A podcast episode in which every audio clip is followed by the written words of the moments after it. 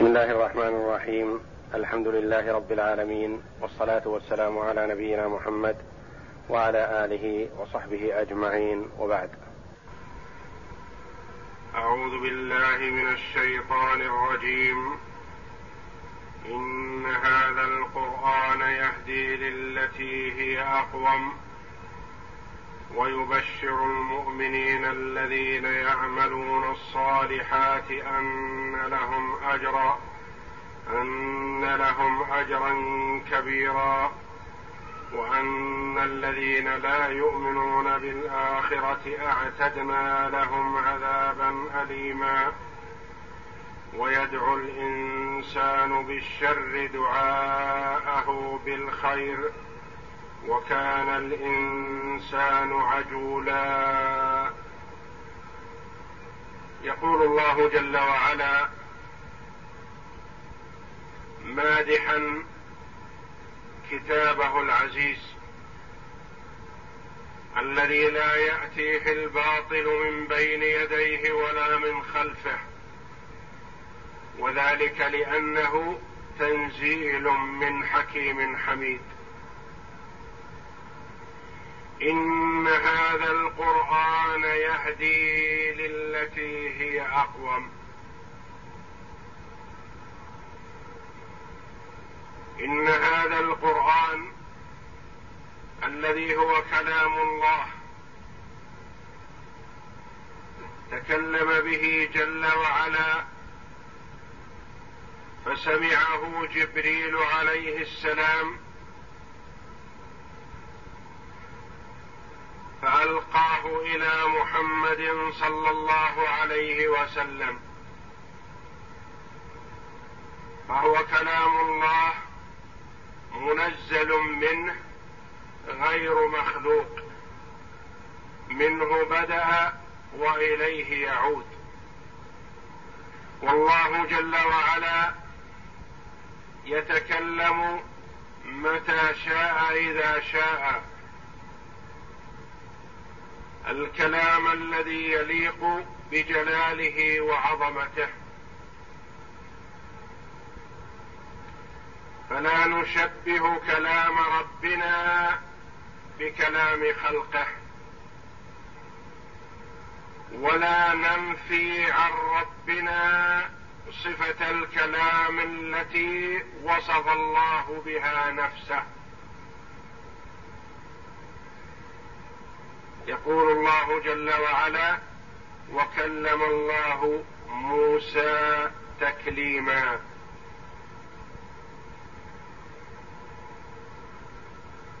خلافا لما قاله بعض الفرق الضالة. حيث نفت صفة الكلام عن الله جل وعلا.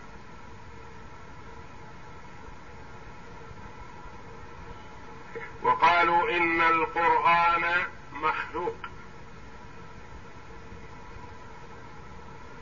وهذه بدعة ضالة مكفرة. من نفى صفة الكلام عن الله جل وعلا كفر بذلك. لأن الله جل وعلا وصف نفسه بالكلام. فلا يليق بالمخلوق القاصر أن ينفي عن الله ما أثبت الله لنفسه.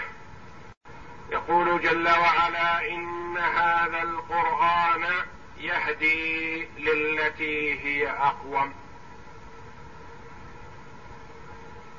كلام محكم. للتي هي أقوم. في الدنيا نعم. في الآخرة نعم. في الأخلاق نعم. في الأعمال نعم. في الاعتقاد نعم. للتي هي أقوم في كل شيء. لم يقل جل وعلا للتي هي أقوم في الآخرة ولا للتي هي أقوم في الدنيا. ولا للأخلاق التي هي أقوم ولا للأعمال ولا لا للإعتقاد ولا للمعاملات بل في كل شيء. إن هذا القرآن يهدي للطريقة التي هي أقوم. للتي هي أقوم صفة لموصوف محذوف.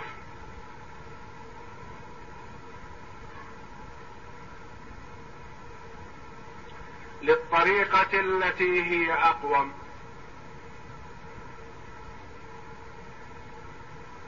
من أخذ بالقرآن فاز بخيري الدنيا والآخرة. سعادة الدنيا وسعادة الآخرة في القرآن. الأخلاق العظمى في القرآن. المعاملات الحسنة في القرآن.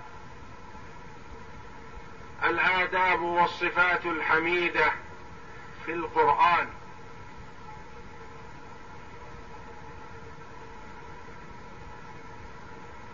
من أخذ بالقرآن اقتدى بالنبي صلى الله عليه وسلم. الذي امتدحه ربه جل وعلا بقوله وإنك لعلى خلق عظيم.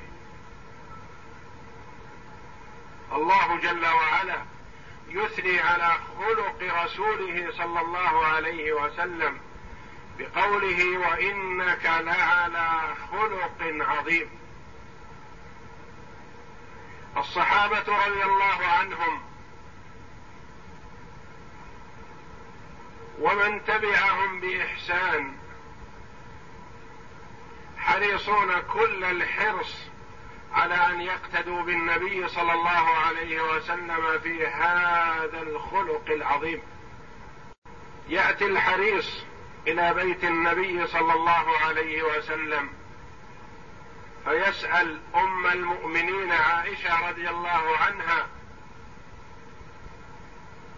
التي هي أعلم الناس بخلقه صلى الله عليه وسلم فيسألها ما هو خلق النبي صلى الله عليه وسلم الذي أثنى عليه ربه به. قالت رضي الله عنها كان خلقه القرآن. كان خلقه القرآن. تأدب بآداب القرآن.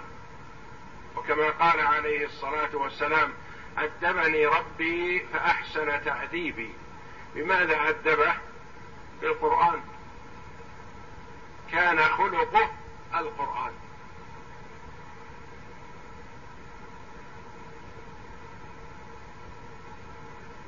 تخلق بأخلاق القرآن فأثنى عليه ربه جل وعلا بهذا الخلق العظيم.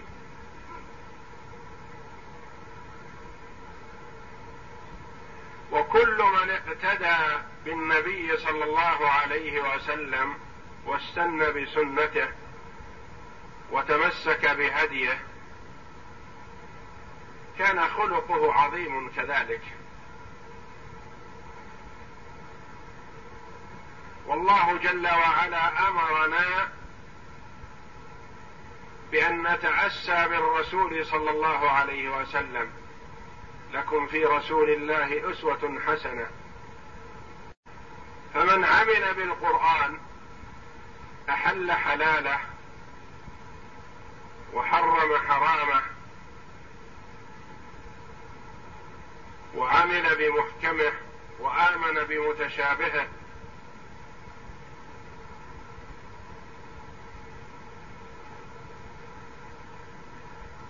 وعامل الناس على ضوء ما أمره به القرآن. عامل من دونه ومن فوقه. عامل والديه. عامل إخوانه المسلمين. عامل ولاة أمره. ولاة أمور المسلمين. عامل من تحت يده. من الخدم والعمال وغيرهم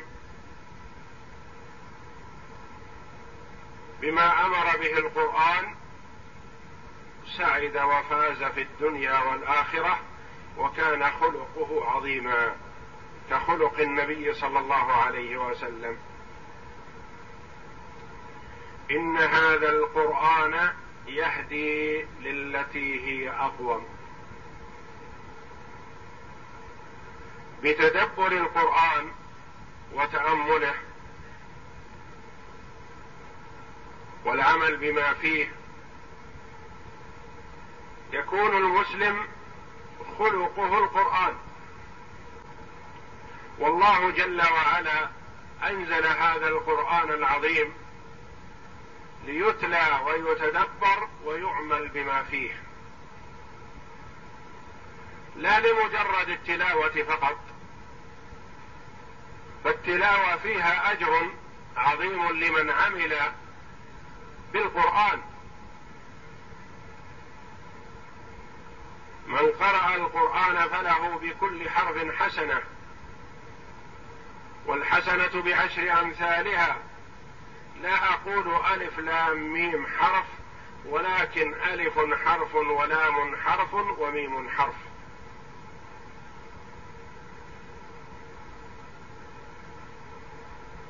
فالتلاوة يؤجر عليها المسلم وينال بذلك الحسنات.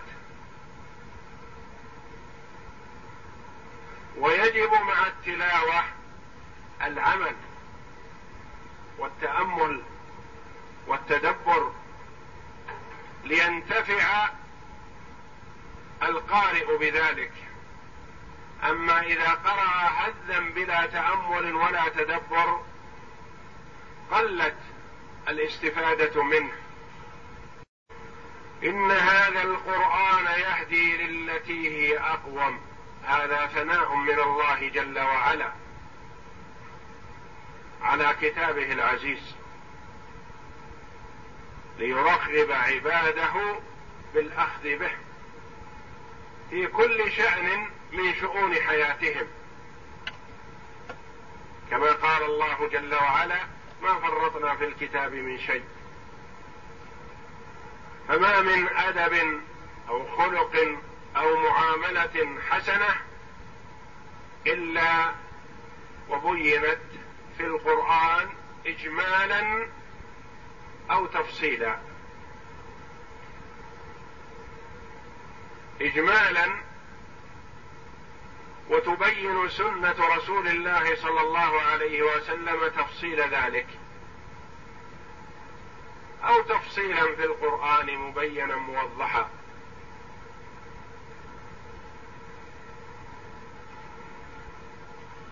إن هذا القرآن يهدي للتي هي أقوم ويبشر المؤمنين الذين يعملون الصالحات أن لهم اجرا كبيرا.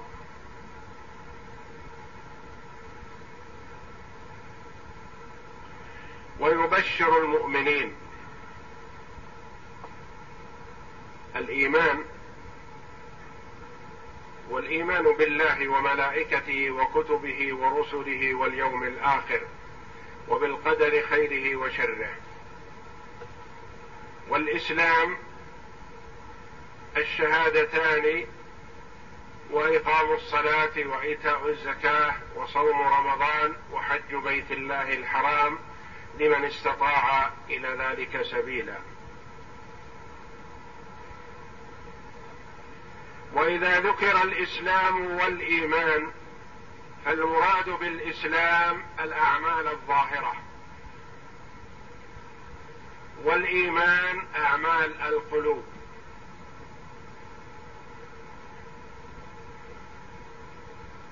وإذا ذكر أحدهما شمل الآخر. فلا يقال للمرء مسلم إلا إذا كان مؤمن.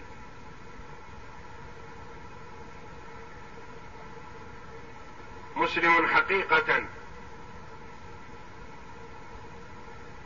وذلك أن من يظهر أعمال الإسلام ولا يؤمن بها لا يصح أن يسمى مسلم وإنما هذا منافق والمنافقون في الدرك الأسفل من النار.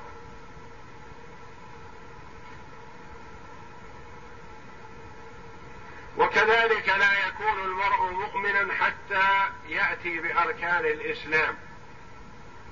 ويبشر المؤمنين المصدقين العاملين بأركان الإسلام والإيمان عن صدق وقناعة وإخلاص لله جل وعلا. الذين يعملون الصالحات جمعوا بين الإيمان بالقلب الذي هو التصديق الجازم وعمل الأعمال الصالحة.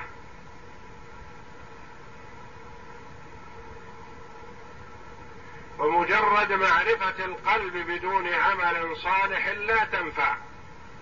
ويبشر المؤمنين الذين يعملون الصالحات الأعمال الصالحة المقربة إلى الله جل وعلا.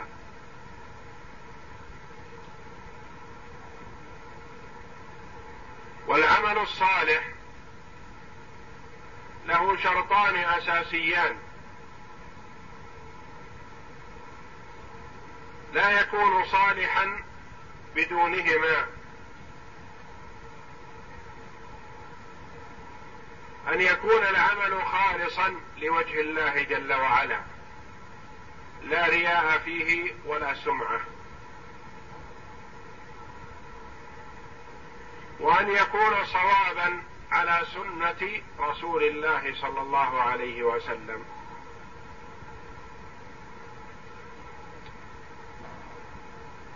فاذا لم يكن خالصا لوجه الله فلا ينفع. لأن الله جل وعلا يقول أنا أغنى الشركاء عن الشرك. من عمل عملا أشرك معي فيه غيري تركته وشركه. ولا بد مع كونه خالصا لوجه الله أن يكون موافقا لسنة رسول الله صلى الله عليه وسلم. لأن العمل إذا لم يكن موافقا للسنة فلا ينفع صاحبه. لقوله صلى الله عليه وسلم من أحدث في أمرنا هذا ما ليس منه فهو رد. وفي رواية من عمل عملا ليس عليه أمرنا فهو رد. أي عمل يعمله المرء إذا لم يكن موافقا لسنة رسول الله صلى الله عليه وسلم فلا ينفع صاحبه بل هو مردود عليه. ويبشر المؤمنين الذين يعملون الصالحات والبشارة الإخبار بالأمر السار الذي يظهر أثر السرور على البشرة. ينبسط الوجه ويفرح بذلك.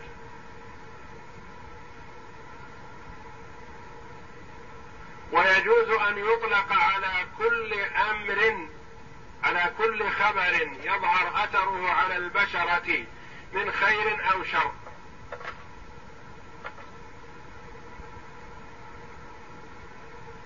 حتى وإن كان شرا فيصح أن يقال بشارة أو بشر به. كما قال الله جل وعلا فبشرهم بعذاب أليم. يعني أخبرهم خبرا يظهر أثر السوء على بشرتهم.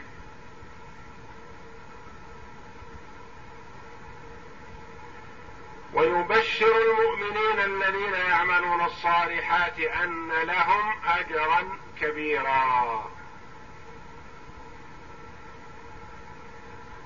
أن لهم اجرا كبيرا في الدار الآخرة محفوظ عند الله.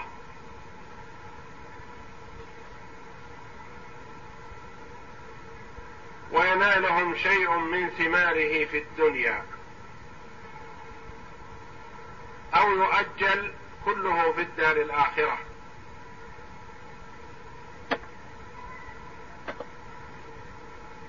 وثواب الله للمؤمن في الآخرة.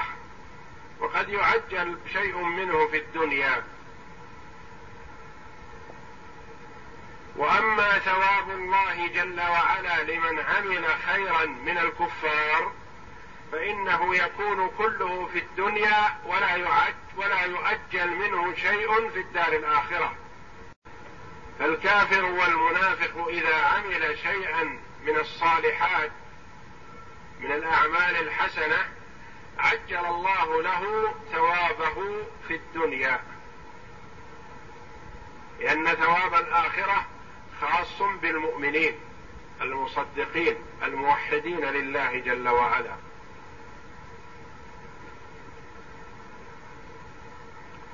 أن لهم أجرا كبيرا والله جل وعلا هو الذي يقول كبيرا فهو شيء عظيم وثواب جزيل.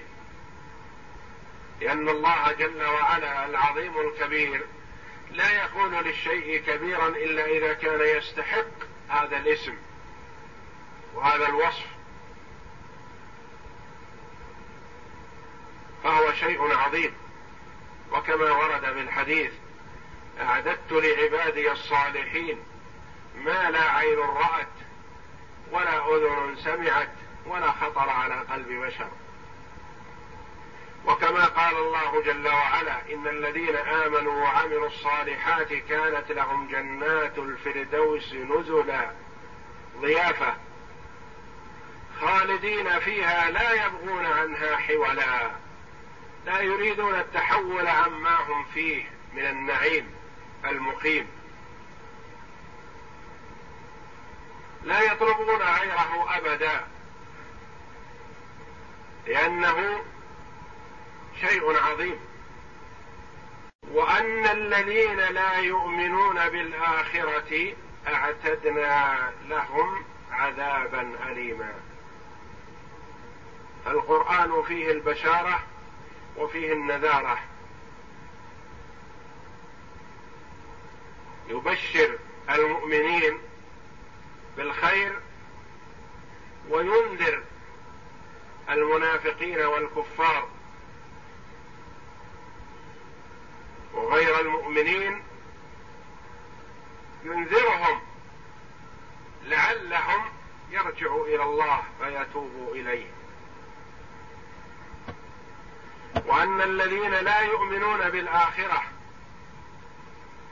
لا يؤمنون باليوم الآخر لا يؤمنون بيوم القيامة لا يؤمنون بالجنة والنار لا يؤمنون بالبعث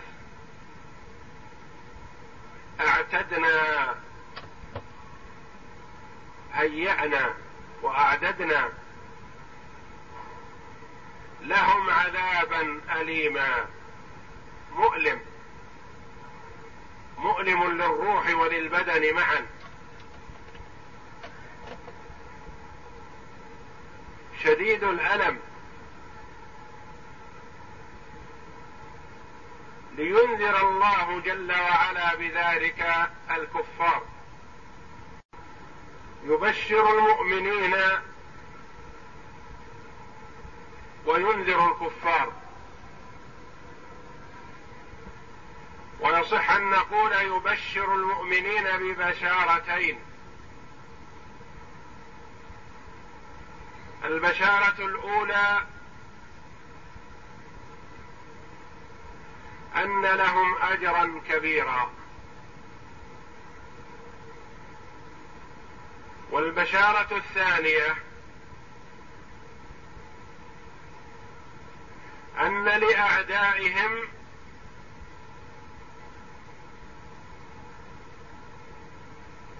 عذابا اليما.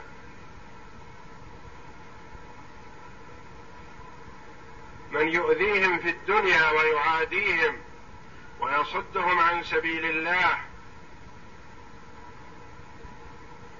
ويتسلط عليهم. سينتقم الله جل وعلا منه. سيتولى الله جل وعلا الانتقام منه في الدار الآخرة.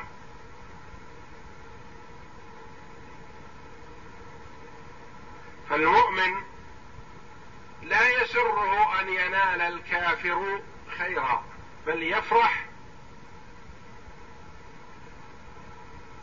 بأن ينتقم الله من الكافر بالعذاب الأليم. والمؤمن يفرح لأخيه المؤمن والمؤمن يسره أن يسلم الكافر لكن أن يموت على كفره إذا مات على كفره لا يفرح له بالخير وإنما يفرح له بالعذاب. وأن الذين لا يؤمنون بالآخرة أعتدنا لهم عذابا أليما. الذي يعمل الأعمال للدنيا فقط أو يعامل الناس من أجل الدنيا فقط ولا يؤمن بالآخرة ولا يصدق بلقاء الله جل وعلا ولا يؤمن بالبعث هذا كافر بالله مستحق للعذاب الأليم.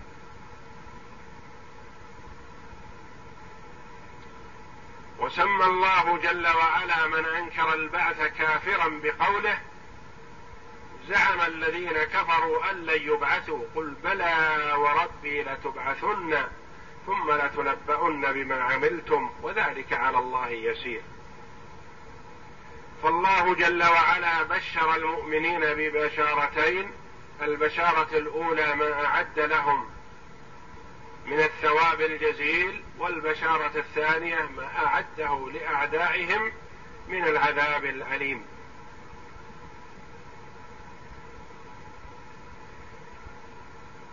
ثم أخبر جل وعلا أن الإنسان لما يتصف به من العجلة وعدم التأمل وسرعة التأثر قال جل وعلا ويدعو الإنسان بالشر دعاءه بالخير وكان الإنسان عجولا. المراد بالإنسان الجنس كما قرره جمع من المفسرين. وليس كل الإنسان وإنما بعض أفراد هذا الجنس. وقيل المراد بالإنسان هنا الكافر. والأول أقرب. أن المراد به الجنس لأن المسلم يصدر منه أحيانا من هذا الشيء. يدعو على نفسه بالشر. يدعو على ولده بالشر وهو لا يريد ذلك ولا يحبه. يدعو على زوجته يدعو على ماله على دابته. وهو لا يريد. ويدعو الإنسان بالشر دعاءه بالخير. يدعو بالخير يتصف به من صفة العجلة وعدم التأني وعدم التأمل. يدعو على ولده يقول أهلكك الله. ولو هلك ولده لحزن على ذلك حزنا شديدا. ولو قيل له بعد هذه الدعوة أتحب أن يستجيب الله لك؟ قال لا. يدعو على ماله بالهلاك والذهاب أحيانا. ولو ذهب ماله لحزن لذلك.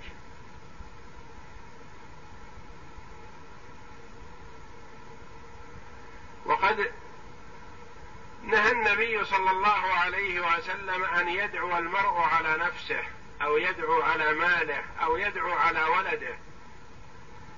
خشية أن يوافق ساعة يستجيب الله جل وعلا فيها الدعاء فيستجيب له. وفي هذا لفت نظر للمسلم أن لا يتعجل بالدعوات التي لا يريدها. بدل ما يقول لولده أخزاك الله أو أهلكك الله أو فعل الله بك وفعل من الأفعال السيئة قل أصلحك الله وهداك الله وجعلك الله بارا بوالديك خير لك.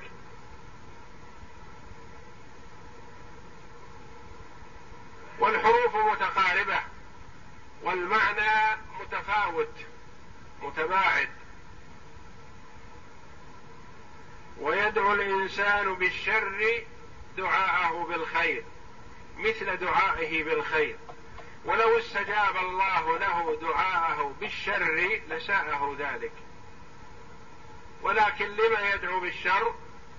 لأنه كما قال الله جل وعلا وكان الإنسان عجولا. فلا ينبغي للمؤمن أن يدعو إلا بدعاء يرجو الله جل وعلا أن يستجيب له فيه وينتفع به.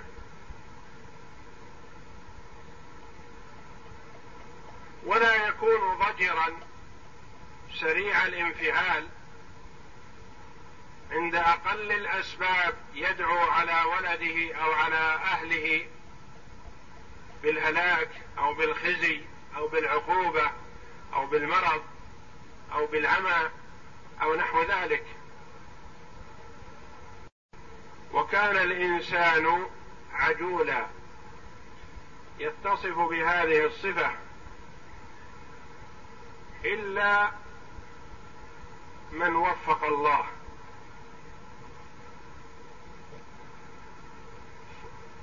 فرزقه السداد والهدى. والتأمل وفعل الخير وقول الخير. وروي أن أول ما خلق الله من آدم رأسه. فجعل ينظر إلى جسمه فسره ذلك ودبت الروح من رأسه إلى صدره وقبل أن تصل الروح إلى رجليه حاول النهوض بسرعة فلم يستطع ذلك. ما صبر حتى تصل الحياة إلى رجليه.